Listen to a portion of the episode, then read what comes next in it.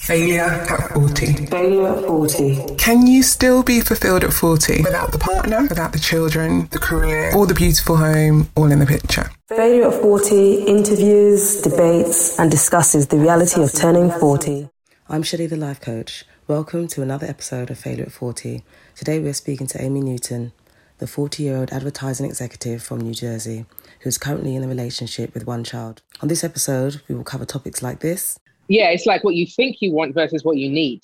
Yeah, it's like you think you want this like six foot athletic. That's what my ex was before. He was like six foot French, like you know, French African, like big, like all the like checking all the boxes. Yeah, like this is, looks dope on my arm, like you know.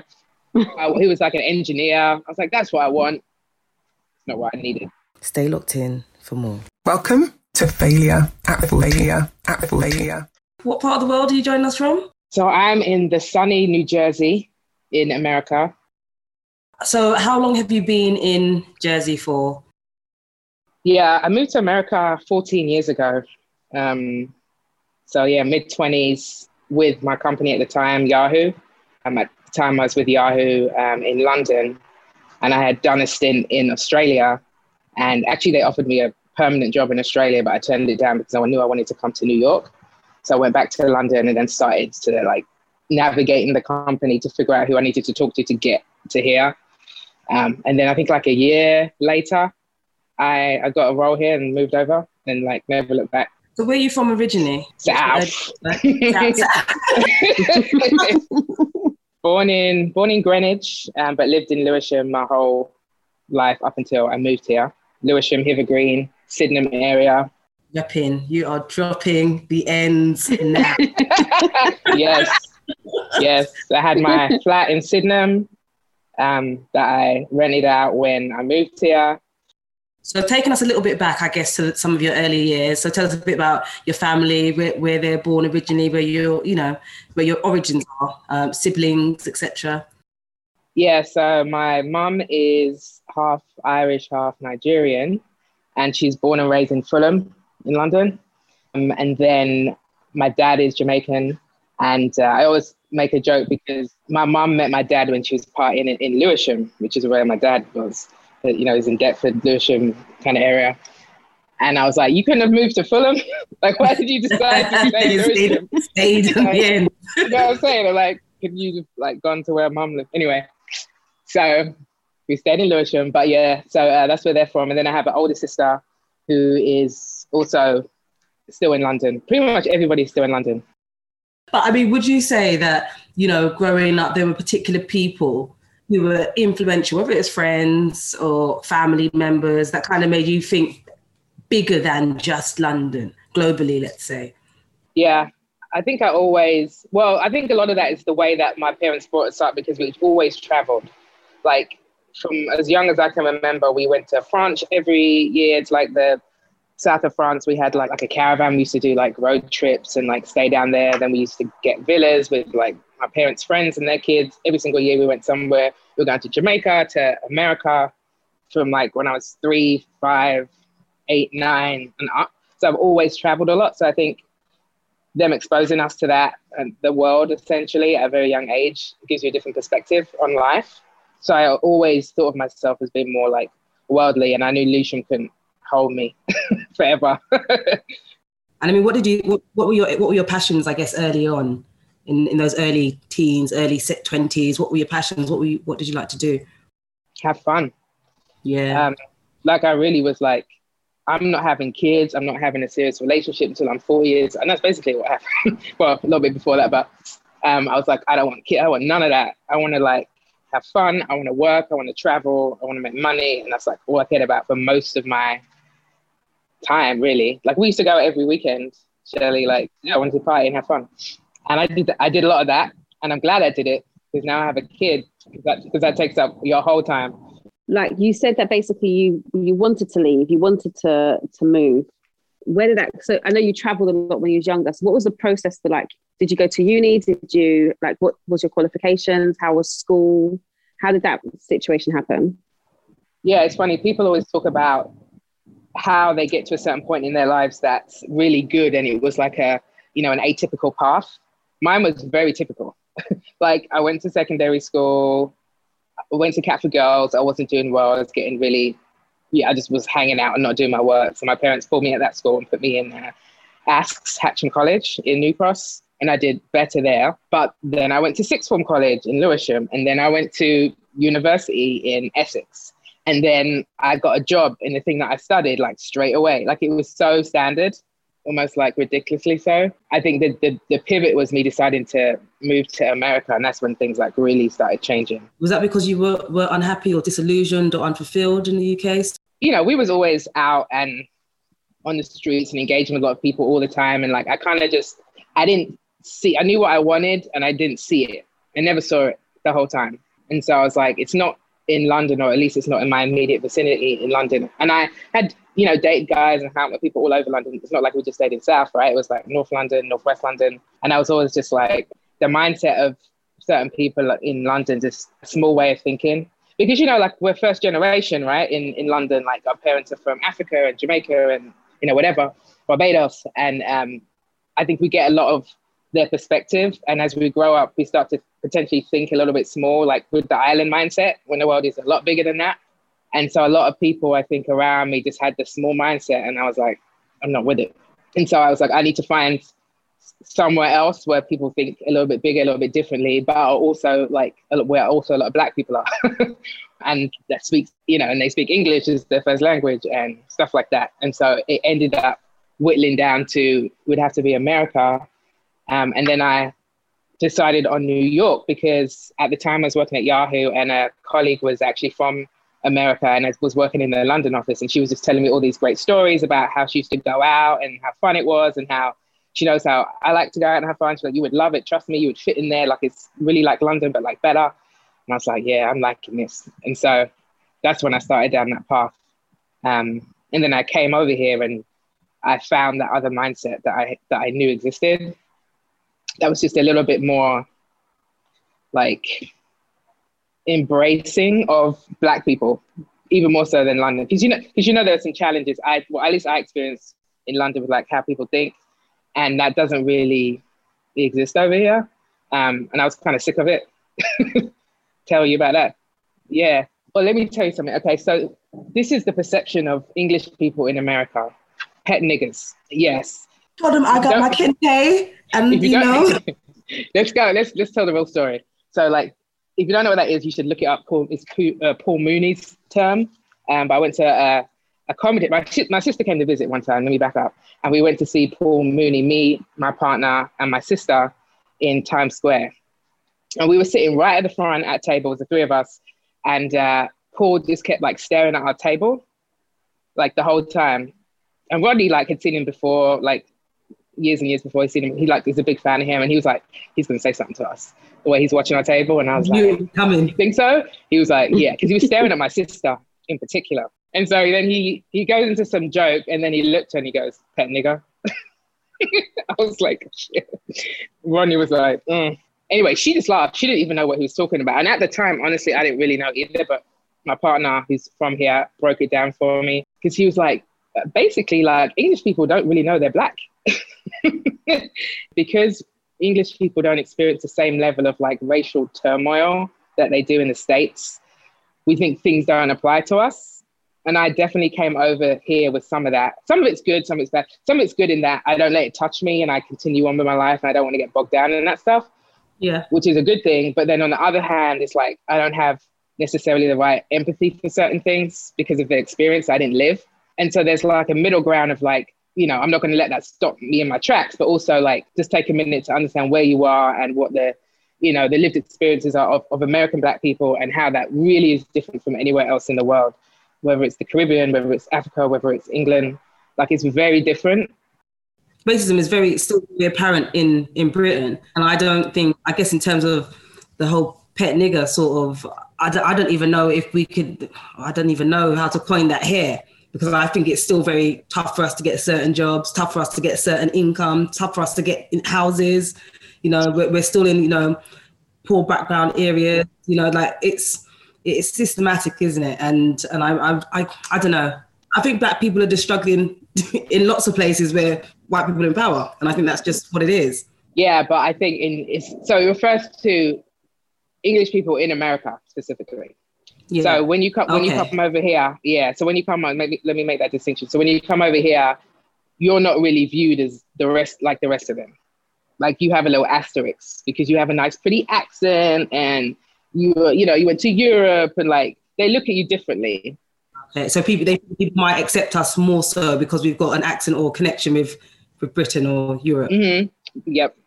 Yeah, it's so it almost creates like not like a wedge. People that come over don't understand, like almost like you come over here with a privilege, privilege because you're English, and if you don't really understand that, like you know, things can get murky. So I learned that. I didn't know either. Like I figured stuff out from living here and like being with a guy who's from here.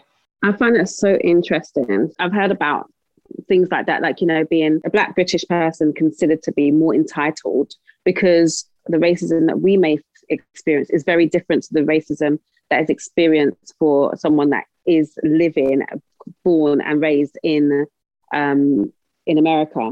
And even when we're taught in schools, we're very much taught about, you know, the civil rights movement. We don't really hear about Black British history it's always about the struggles of what happened in America.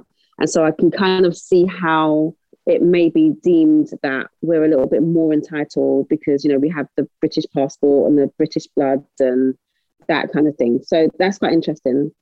I, I mean, what's interesting is whenever I travel, people are always really like surprised that I'm from Britain as opposed to America or the Caribbean. They like, you know, you say you're, you know, I'm, I'm British, and they're like, oh, like there's black people in in Britain. Yeah, it happens a lot actually. Um, people assume I'm Spanish most of the time over here, like I'm Puerto Rican or like Colombian or something, and I'm like, I'm from England. They're like, really?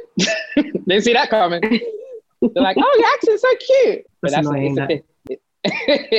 but it's a thing, you know. So you have to kind of like, and again, like I didn't like see it until I met my now partner, and he like opened my eyes to a lot of things. Even just like the way he's treated versus the way I'm treated here when we're together, like it's different.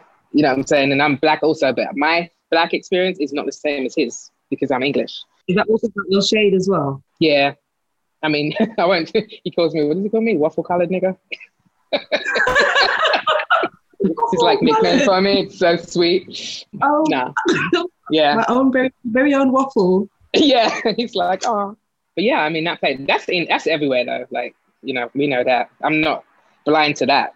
But that being here layered on with English, he's like, you're you're you're an asterisk. Like you don't get what we have to deal with. And I was like, it's true. I mean, today, like an hour before we got onto this phone call, he called me and said, hey, the police are following me. They've been following me for a good five minutes. Call me back in 20 minutes if you don't hear from me. And that's a regular thing out here, right? I said, okay. And so I'm looking at the clock. I'm like timing it.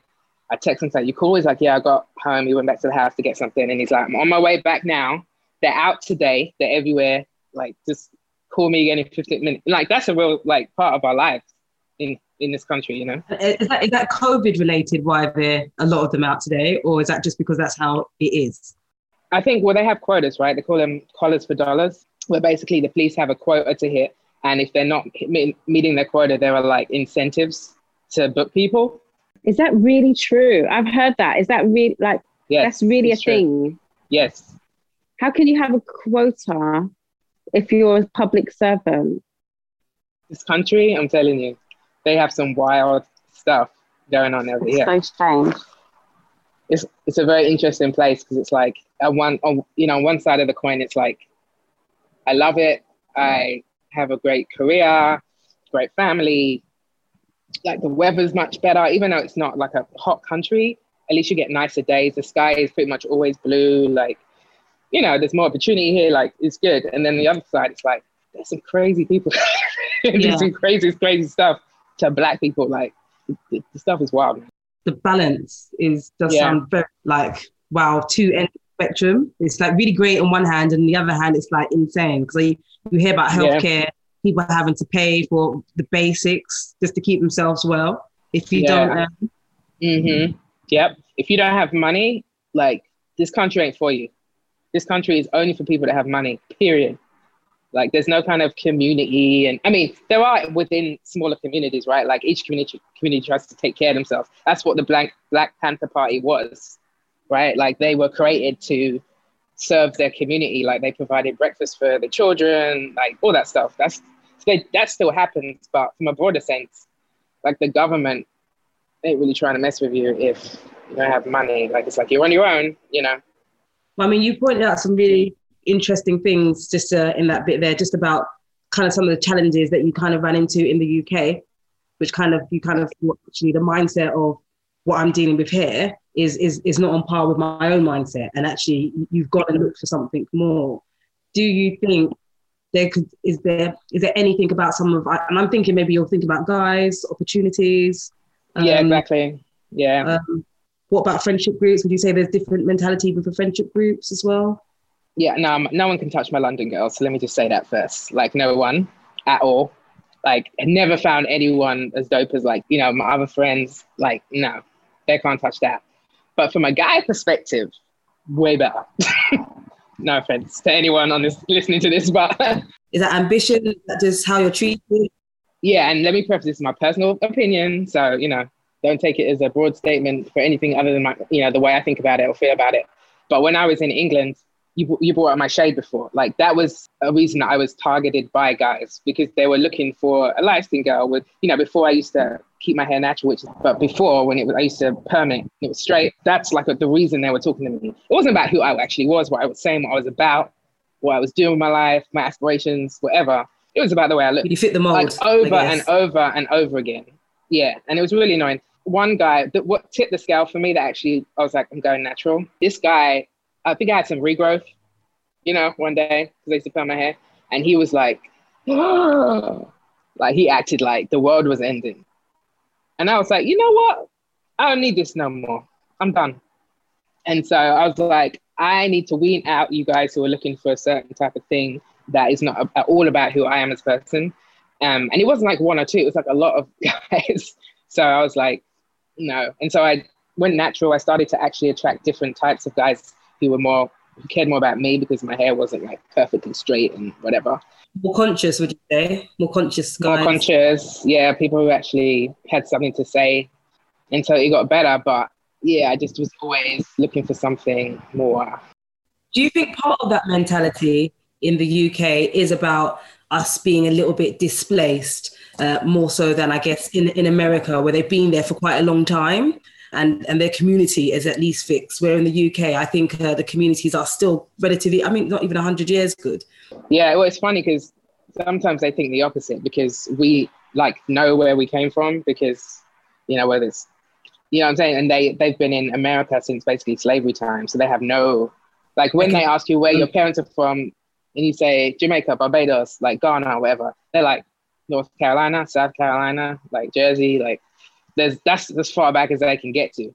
Um, so it's funny they see it the other way around. I yeah, I think there are a lot of funny perceptions and perspectives in England around women, black women in particular, and how they should look and act. And if you look too black, it's not necessarily embraced as much as say in the United States versus the blacker the better over here, which I really like.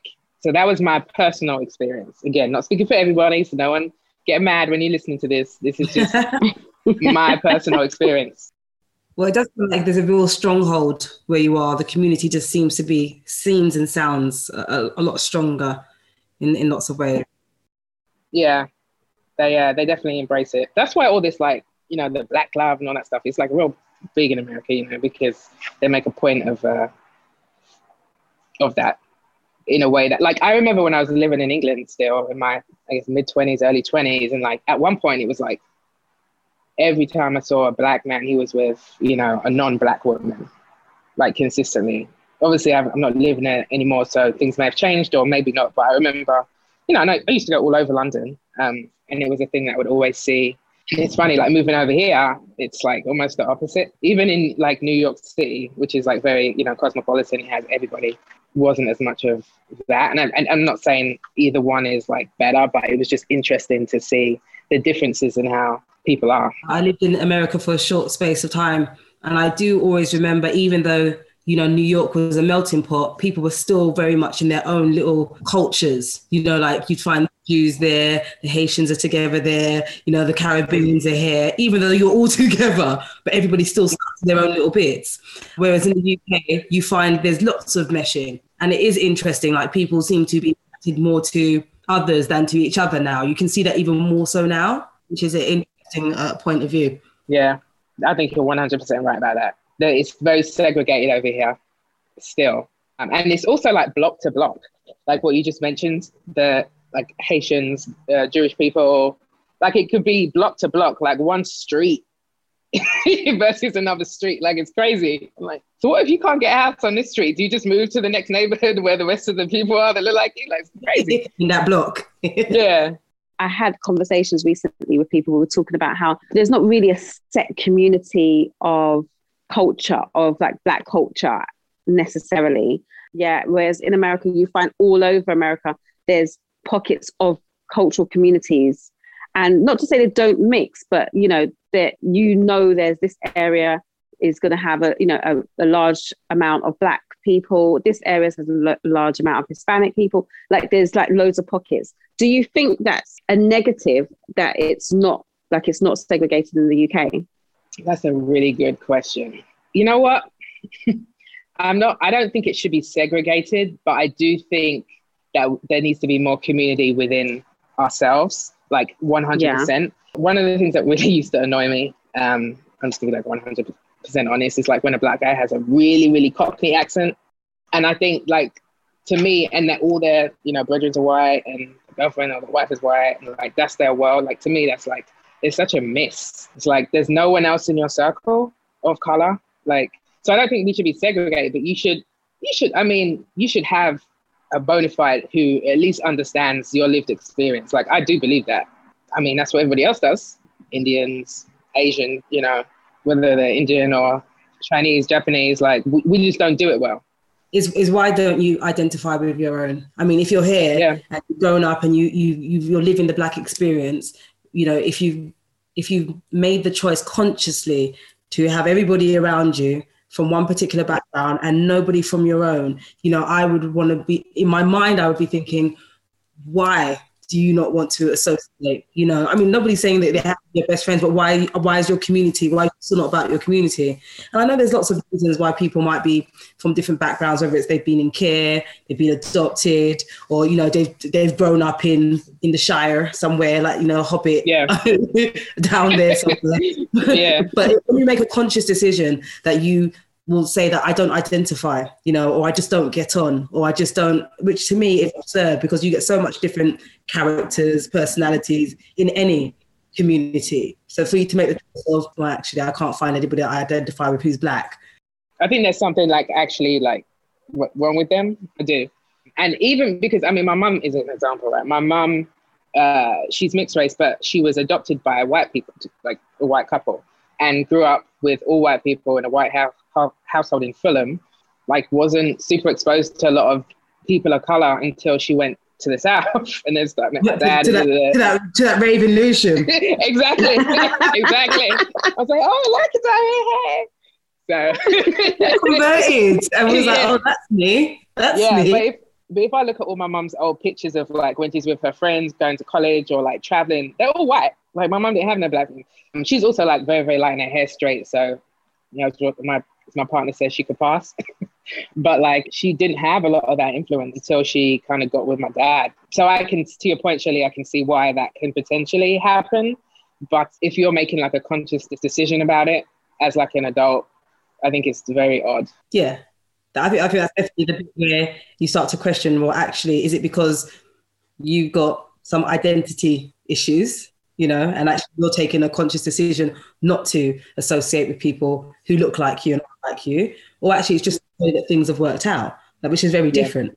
I've traveled to New York like as a holiday and was an absolute tourist, and I travel a lot. Every place I've been, communities culturally stick together. They do still go out, don't get me wrong, but they there is that sense of belonging. And I don't think we necessarily have that as much in the UK.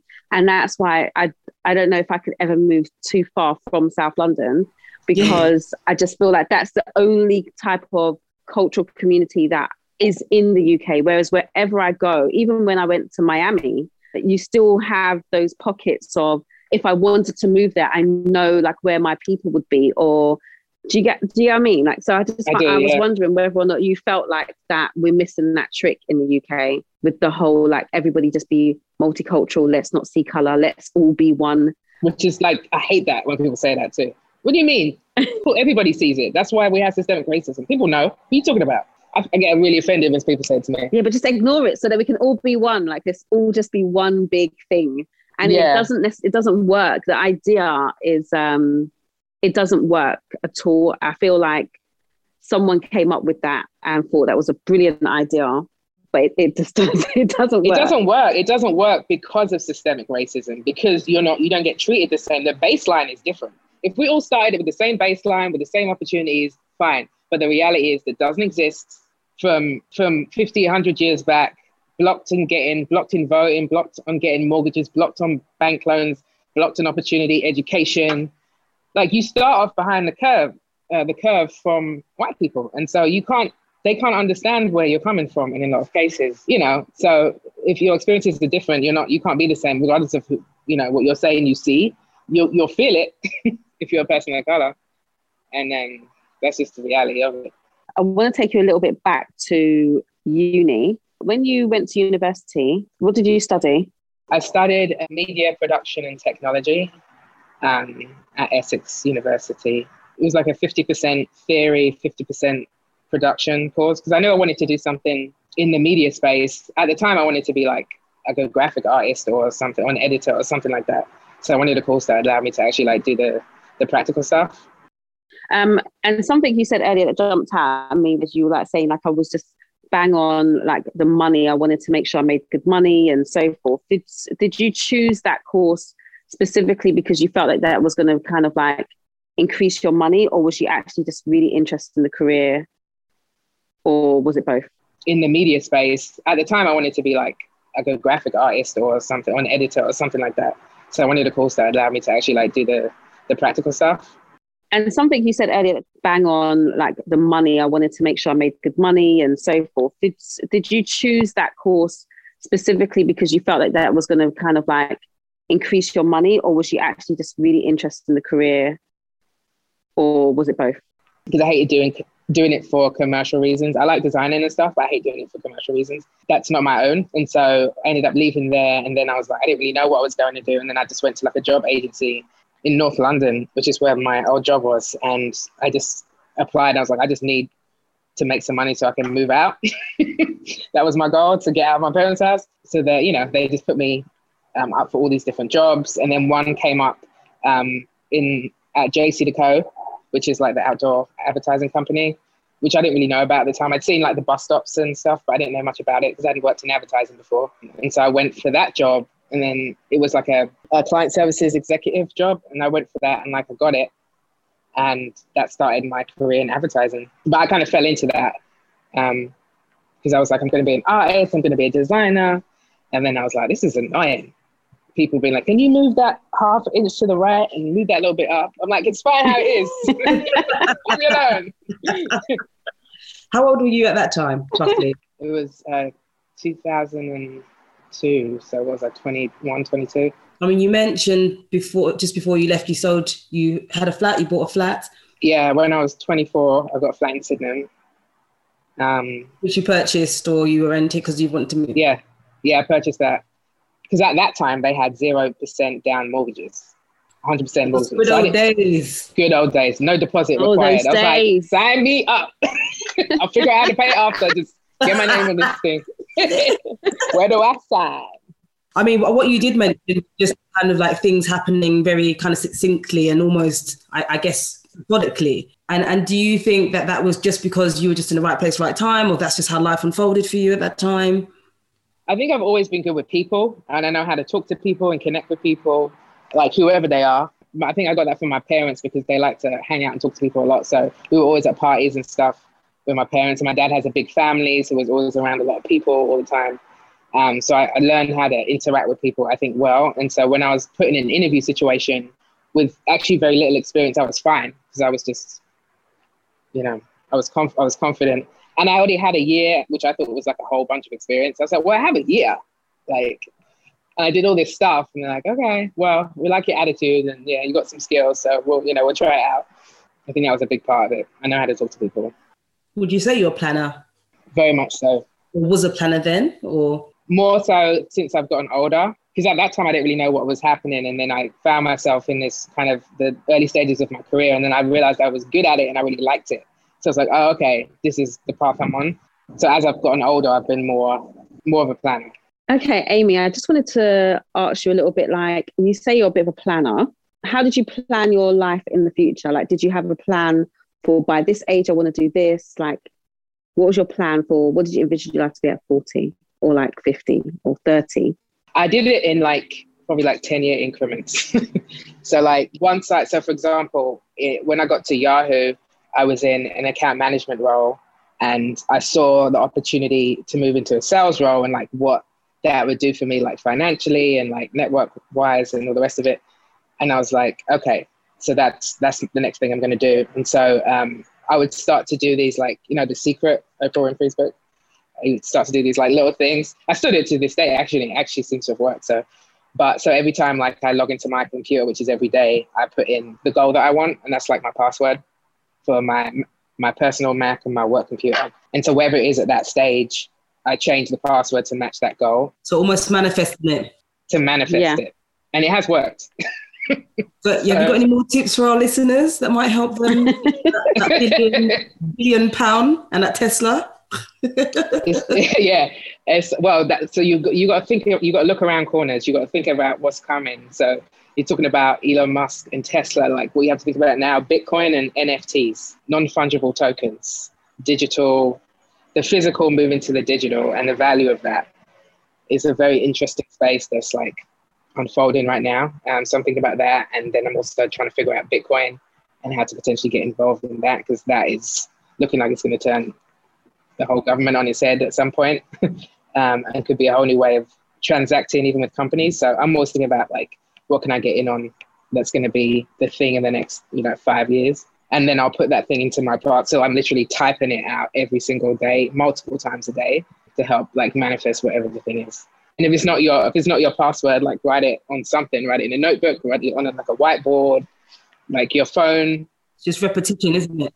Yeah, because it because it like gets into your subconscious, and then you make the right moves and decisions based on this thing that's like in the back of your mind that you really want. Okay, what was your goal for thirty?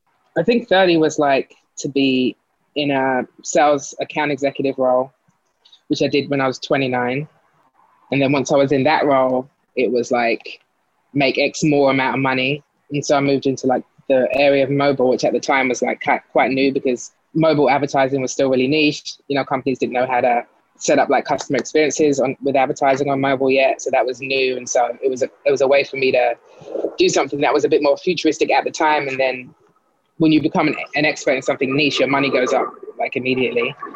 So I was able to like double my base salary just doing going in that direction of like the future, um, and then helped me when I moved to the company I'm at now because um, I came in as like a specialist in that thing, that one thing, which there weren't many that had as many years as I did doing that, that thing.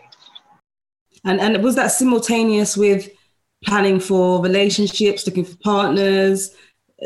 or were you just focused on the career?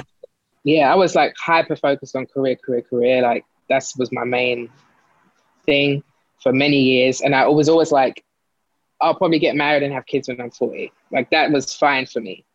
Um, now I can tell you I'm tired as hell. I'm like, I should have done this shit earlier. This is a mistake. Is a mistake. I can't take it back.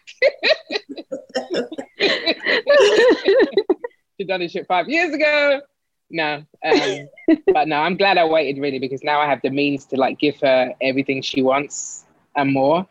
So, and that was important to me, especially out here because it's not like the education is not the same as London. You know what I'm saying? Like, so you need to make sure you live in a really good area, white people area, where they have, but they put the money into the schools because they do not put money into schools have underrepresented communities like Black and Latino, Hispanic.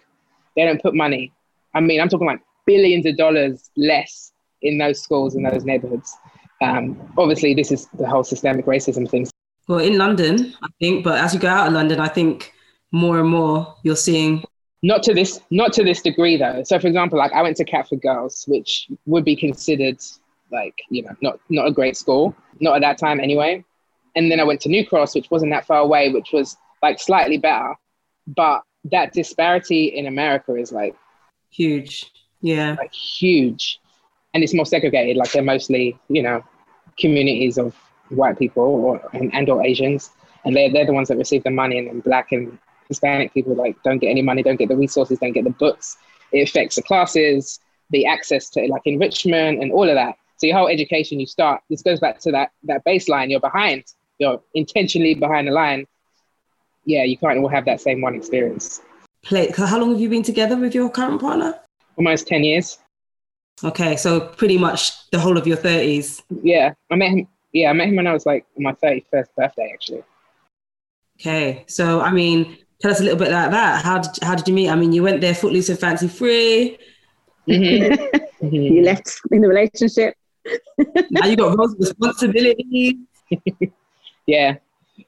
Um, I'd actually just come out of a relationship at that time, and uh, we was at this like club. It was like a speakeasy, basically like a you go down into this like deep dark little hole, and there's like a, yeah, but there's like a cute bar. You go down, you're like, where is this? And you're like, oh, cool, and it's like a nice little like setup, like nice bar. Everyone's like dressed up. I'm like, oh, okay. Um, and so we was there for my birthday, me and like four other girlfriends, and uh, we're sitting around in this booth. And then he came in, and I actually was emailing with my ex boyfriend who had emailed me like happy birthday, and I was like, thanks, and she didn't even replied. And then um, he he came in, and I think he was like trying to talk. He was talking, but he was talking to like us because we were all sitting around. So I thought he was talking to one of my other friends. So I saw him, and I was like, oh, he's talking to so and so. Okay, whatever. He was kind of hanging around, and then my friend was like, you know, he's like trying to talk to you. And I was like, who? and she was like, he's like trying to get your attention. I was like, ain't he talking to, you know, so and so? And she was like, no, he's trying to talk to you. And I was like, oh. And I looked up and he was like, hey. I was like, oh, hey. oh, God. Oh God. Bro. Yeah, we just started talking. We didn't talk for long. We talked for like 10 minutes. And he was like, so you going to give me a number then? And I was like, no, just give me your number. He was like, nah, give me your number. Like, don't, don't, don't, don't try it. And I was like, in different words, he's from New Jersey, but that's essentially what he said. and I wasn't used to that because usually I, my line was, my go-to line was always, you give me your number. And then I controlled everything. When I was Yeah. going to talk to you, like maybe I'll call you and like block my number. Like, I don't know yet. but I was in control, you know? You think you, he was more of an alpha male than what you might get here hmm in the UK? You know, very very much alpha but like the highest eq i've ever seen in a man like emotional intelligence i've ever seen in a man Mm. uh, emotionally like he's uh, really like mature is that just because of him as a person who he is? yeah i think it's i think everyone is the way they are because of their experiences so i think he's lived through some stuff growing up as a black man in this country that he where he's a bit more empathetic to things he's a he's an artist as well like really an artist that's like the only thing he's ever done his whole life so he's never worked had like a corporate job or anything so you know they're different kind of people they're more like connected to people and emotion versus like me who's always in corporate and I just can be some a little bit robot, robotic at times. And he's like the softer side. Yeah, and he's just I think he's just really smart. Do you think that you're more measured in that way? Because you know you- the corporate can be, like you say, quite methodical, quite you know robotic, but also to me that sounds very very English as well. You know, the very stiff upper lip, a little bit more detached in ways. You know, browns, greys, and browns, greys, and blacks. Yes, you know what? You're 100 percent accurate about that. He was like, "Why are you being so?" Eng-? He's always like, "Why are you being so English right now?" I'm like, "Cause I'm English. Why Like, is "You're so it English." Yeah, it's like he's so English today, meaning like I'm being mean to him or like I'm being cold or something like that. Like I'm not being all like, you know, a little too direct, maybe, you know. So yeah, I agree with you that we definitely have that. We're not as like soft and fluffy as as Americans. That's for sure. hmm Nice. Yes, Oh, a little love story. it works because we're like yin and yang a little bit. But we're also the same in a lot of ways. You like believe in the same things, like fundamentally. We want the same things for like kids. We're on the same page. Like it's good. You said kids with an S. Good catch. yeah, trying thinking about number two. I'm old though, so it's like, hurry up. Yeah, it's now. It's now. It's now. The time's now. Okay, Amy, tell us what life looks like now for you. I I think I'm beyond blessed actually with my life right now. Like I really can't. I don't have any right to complain. I have like a really good setup. I've got a loving man and daughter and a nice, a good career, and you know we live in a nice house and like my family's healthy and good. Um, Mm-hmm.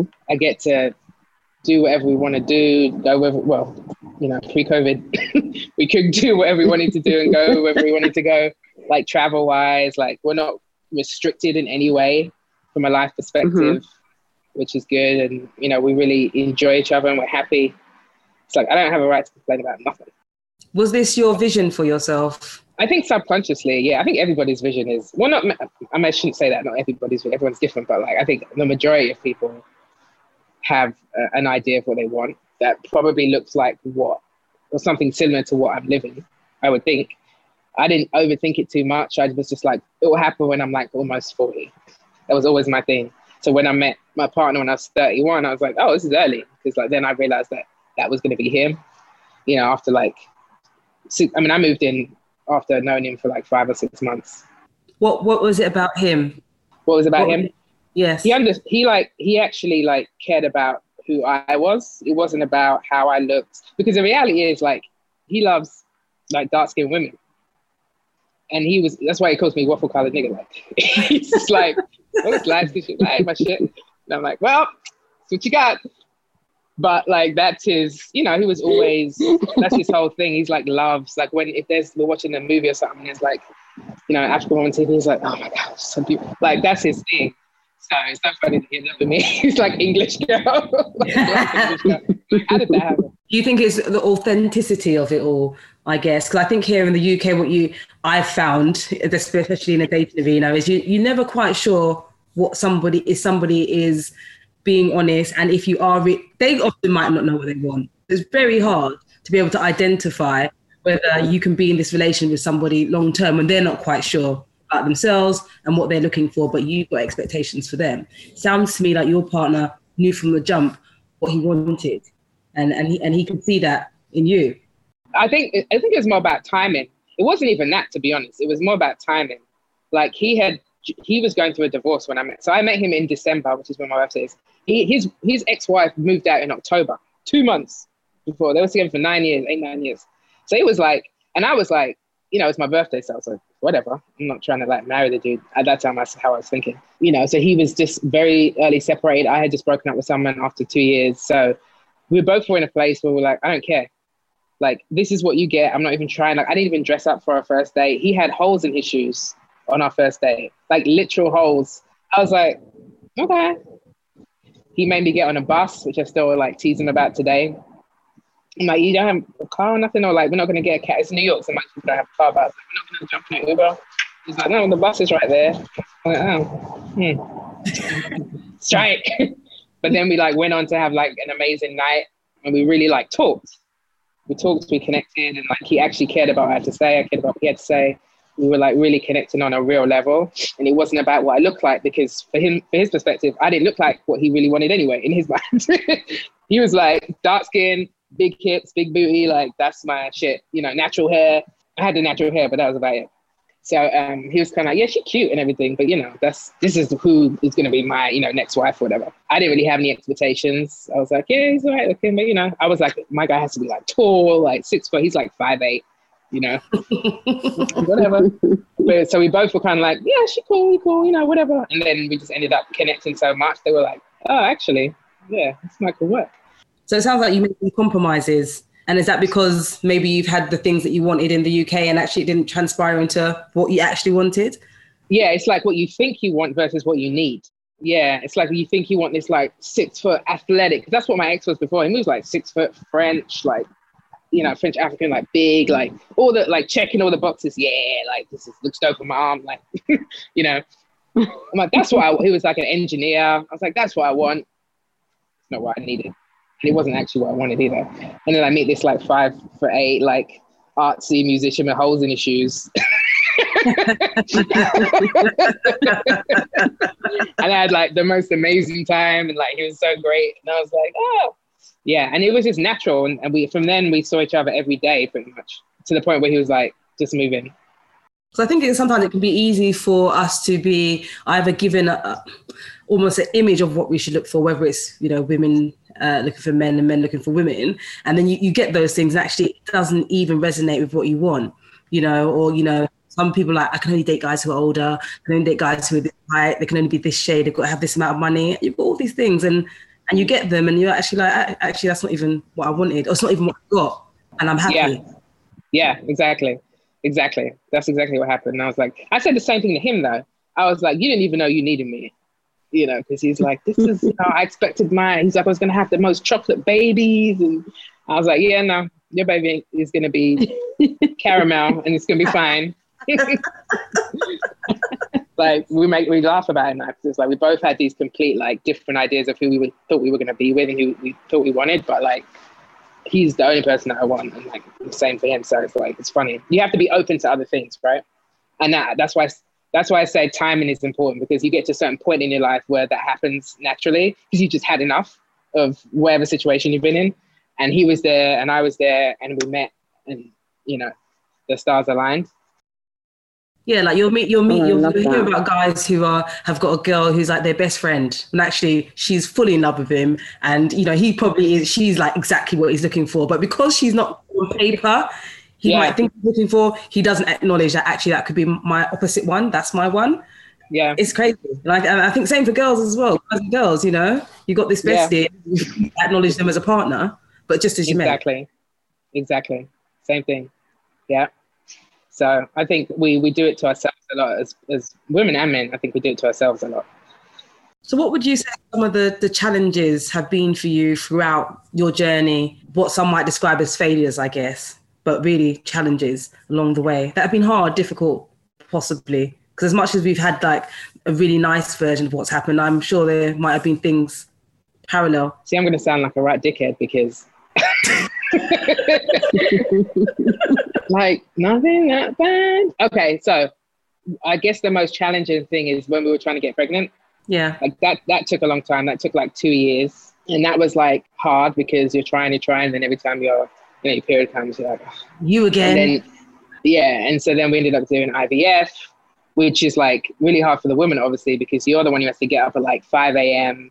and go to, which is how it works over here at least. You get up at 5 a.m. and then you go to the um, to the clinic and they give you, they take your like, you know, your blood and they check all your levels and everything, and because you have to do like the process is you have to do the egg retrieval, and so they have to basically force like a large amount of eggs to come through like injections and shots. And so you go through a course of like medication and then you do the egg retrieval, they pull the eggs out. And then when you're ready to do the transfer, which is to put, then uh, they do the fertilization, sorry, with the, the sperm and then the egg and you get the embryo. And then that goes on ice. And then you book your transfer date for them to put the embryo back in you to turn into a human. And so then there's a whole nother like round of medication to get your body ready for that. So that was like a lot because it was like just so many hormones. Like it, I held up a bag. Like after the fact, I looked like behind the fridge, which is where I kept the stuff of like all the med- like it was a bag like this, like really large bag of wow. um, like medication. I was like, no wonder I was because he was be like, you're like really crazy right now, and I'm like, this is why. You see, this is inside me. like, do you see the size of this thing? Like this is all medication that's like running through my veins. So like, yeah, I'm a little crazy right now. When did you decide to embark on IVF? At, at what stage in your relationship did you think, okay, it's time for IVF? Yeah, I mean, because we were both like older. So I had her when I was 38. So we started when my I turned. We was in London actually at my uncle's house, and it was my 36th birthday. And I was like, we got we got to start trying. Like, if we want to do this, I'm 36 now. Like, we got to start moving. He was like, just one more year, just one more year. And I was like, nah, we don't have that time. And then we tried naturally and it didn't work. And so about a year, I think we tried for about a year, which is what they recommend when you're over 35. They say try for one year. If it doesn't happen, then seek out alternative options. And so that's what we did. But yeah, so that was like kind of hard, mostly because I like went a little bit nuts from all the medication. I think I like was a little bit loopy. Did IVF work for you the first time? Yeah, it did that, so that was good. But you know, Shelley, you've obviously, I don't know if you have kids, Sean, but uh, I do, yeah. Yeah, so you know, like when you're pregnant, also that's a whole other, you know, mm-hmm. layer of complexity and like the things you go through. Like I, I'm not a crier.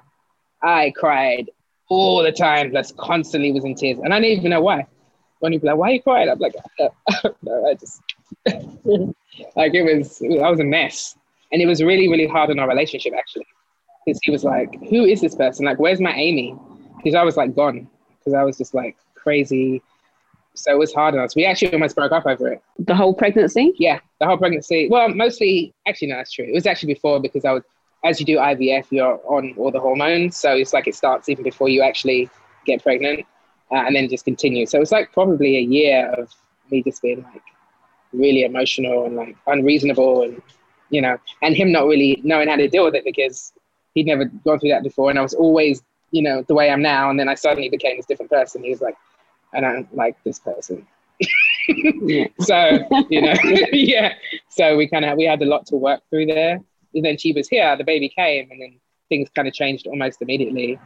He was kind of like, oh, okay, I get it now. The things that I was already doing in my mind because I was already carrying her, so I'm already thinking about how our life is going to change, and I'm already starting to do certain things that we didn't do before because I was like, we used to be out partying all the time in New York. Like, obviously, I'm not going to do that when I'm pregnant. And he was like, not necessarily as supportive about it, me making different choices because he wasn't really personally experiencing it yet. But then as soon as she actually came, and then it was it was fine. It's been fine from then on. But like we went through a really rough patch. And I was pregnant, which is not fun when you're pregnant because you're already so emotional. I mean, what's interesting, and what strikes me about you, Amy, is just your your your disposition. And I think when somebody has got a positive outlook and mindset, things that others might see as, oh my God, it was terrible, it's crazy, you kind of just kind of really manage and just weather through that storm. And I think that's one of the powers of having positive mindsets. Yeah, you, do you know what I mean? Yeah, because you, you, could have easily been like, listen, I wanted to burn down London when I left, but they wouldn't let me do it at Gatwick. I just kept it moving. I reached, you know, New York, set the fire there, and sent the beacon. But, but you didn't say that. you know, no. you've really taken it a positive kind of way and flow. And I think that's that's where people find a lot of their power and and why you can challenge words like failure and that's not going to be the vocabulary you're going to use for it yeah essentially because you know mindset is everything. And i think you've told us about the secret as well and just how you manifested that. I really do believe in like you being able to manifest. You have to like not just write stuff down but you have to think it you have to live it you have to do a little yeah you have to just start doing things. Like people always think like when people get to really successful positions it's like what was the strategy? And it was like i just started doing it. And then like i figured it out and then i figured out how to move and i learned things and versus just sitting and like thinking about it and talking about it and not actually taking the first step. It's like just just just do something and then you'll figure it out. We thought I found law of attraction is getting mentioned more and more, especially when you're in situations or cultures where there are things against you. You have to start using different techniques to be able to get to what you want without people kind of charting your life course for you. Yeah, I agree with that. You're one, you're 100% in control more than you think. So would you say with outcomes, the way that you've kind of managed to have positive outcomes is by things like that mindset, law of attraction? Yeah, I do. I'm very optimistic, and I'm. I always have a mantra of like, and I say this to my team now. It's like we'll figure it out. Like no matter no matter how bad we think it is, it's never as that bad really. And there's always an alternative solution, and no one's gonna die, and it's gonna be fine. Even when I was like, we was with my partner and I was like pregnant and we were literally sitting down talking about we were almost like making a plan on how we were going to co-parent and be separate. Because we lived at the time in a multi-family. We owned the house but we had two units and we lived in the bottom unit. And he was like well i can move upstairs that way. I can still see my daughter and then you know you can do your thing downstairs. Like we actually went through the motion and was like well what if you move out over here and then how like yeah but i don't want to be too far. It needs to be like 30 minutes away max. Like we was literally like figuring out the logistics of how we were going to separate but co-parent, you know. Like it was that deep. But it was again, I was still like, I wasn't like, oh, Jesus, no. I was kind of like, all right, well, if that's what it's gonna be, just figure it out. Say works for the baby, and I'll be fine, and you'll be fine, and we'll be amicable, and then we'll live our life, and it's what it is. Da, da, da.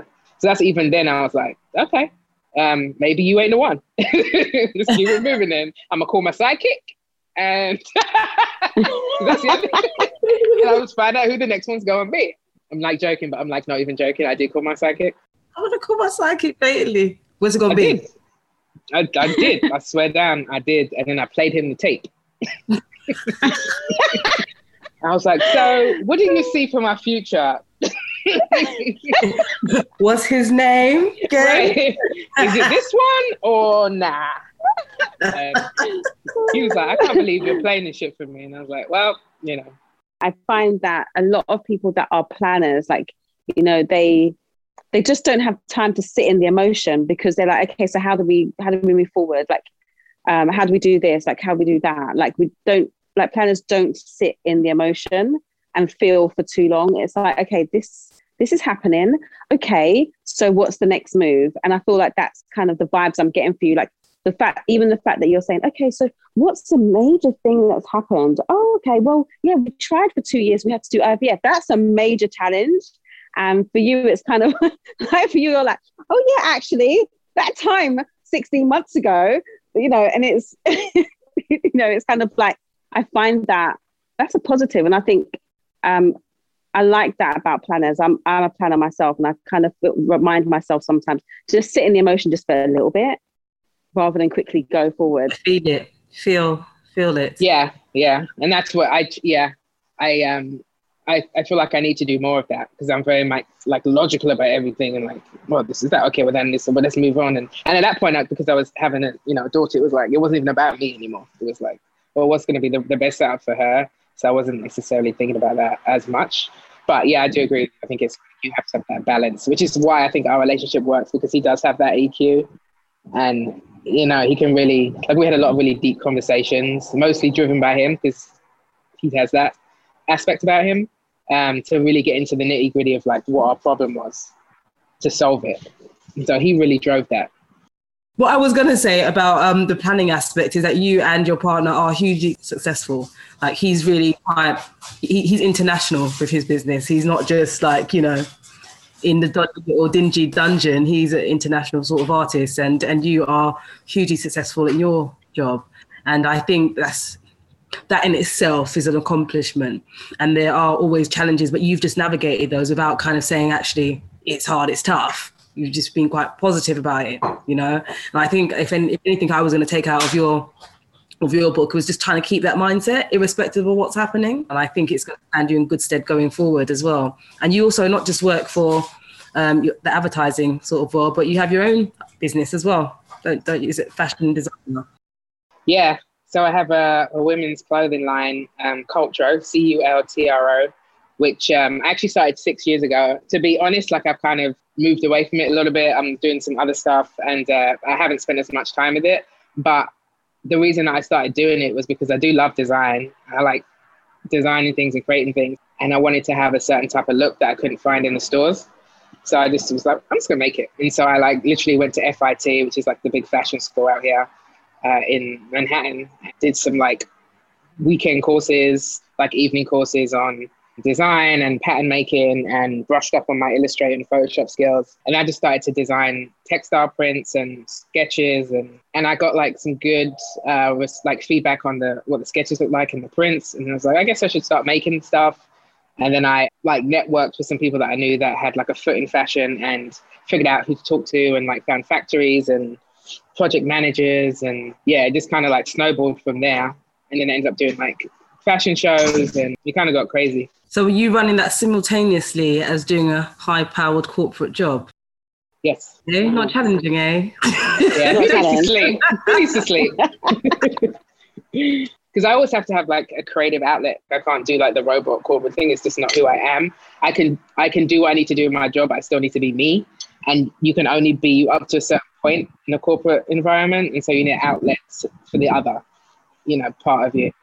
And for me, it was like being able to express myself through fashion. And then the things I was making, I could wear it to work. And so it just made me feel better, honestly. And I liked it, and other people liked it. And so I tried to take it to the next step of like actually having it be a real company where I was really selling. And I did that for a little bit. Like I got into Anthropologie in the US and I was selling them up on the website and I was on Amazon for a bit too. But it's like, it's such a hard industry that it's like you can't really half step it. You can't like do something else and do that. It's just too much work. You're not able to be as creative because in order to be creative, you need to like have space in your mind to be creative and think.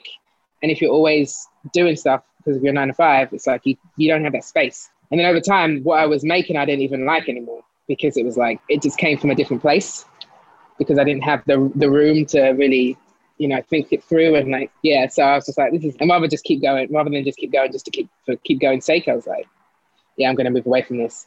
But then my partner's like, no, no, no, don't give it up. I'll take it over. Like, we'll figure out how to do some kind of, you know, collaborative thing with what I do and what you do, and you know. And you also, I guess, now you're you're a mum as well, which is a whole another job, right? A whole job role.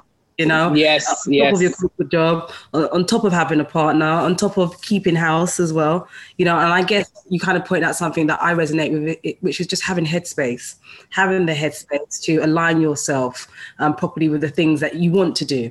And if you don't it, you end up not actually doing yourself a disservice almost because you're not able to give yourself the time and space that you need.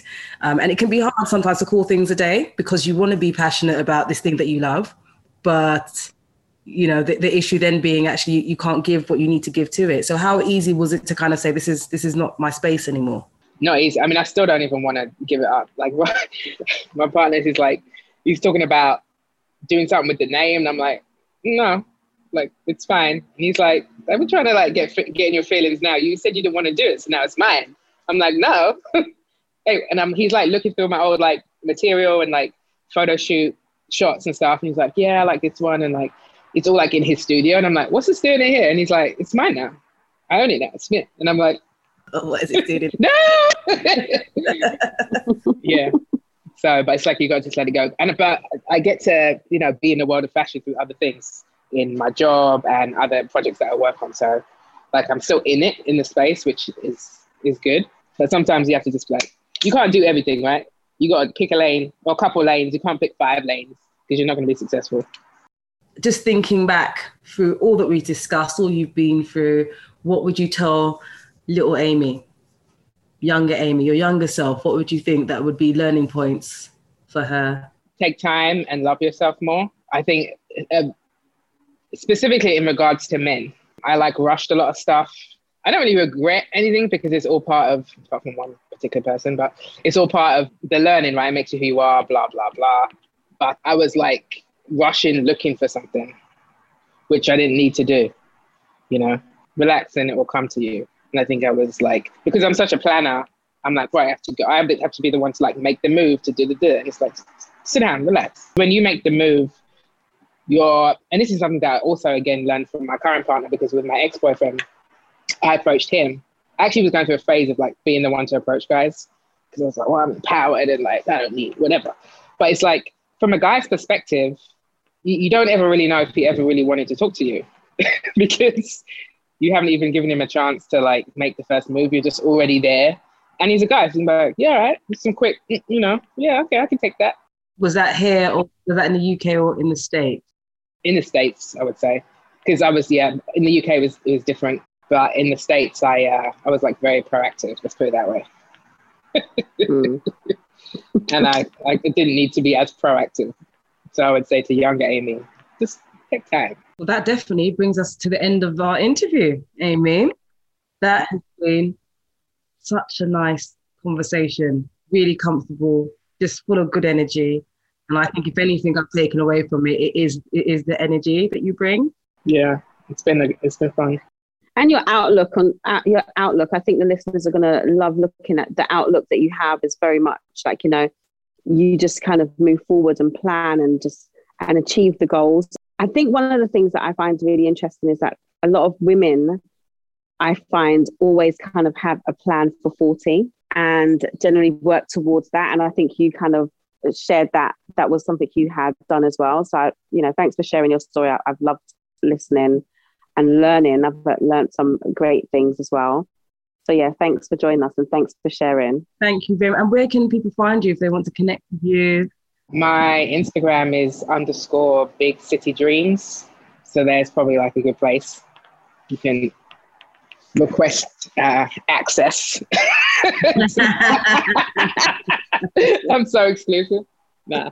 Um, but I do have a private page, so you can you can hit me up there. Also, Cultro, the website is still up, so cultroclothing.com, C U L T R O clothing.com. If you want to check out some garbs. Gobs, I haven't heard that in ages. Thank you, Amy. It's been a pleasure. And um, hopefully you'll, you'll maybe come back on and do some other stuff with us in the future, which would be great. Yeah, for sure. Thank you. It was good talking to you. Failure at 40. Failure at 40. Failure at 40. Failure at 40. Failure at 40. Failure at 40.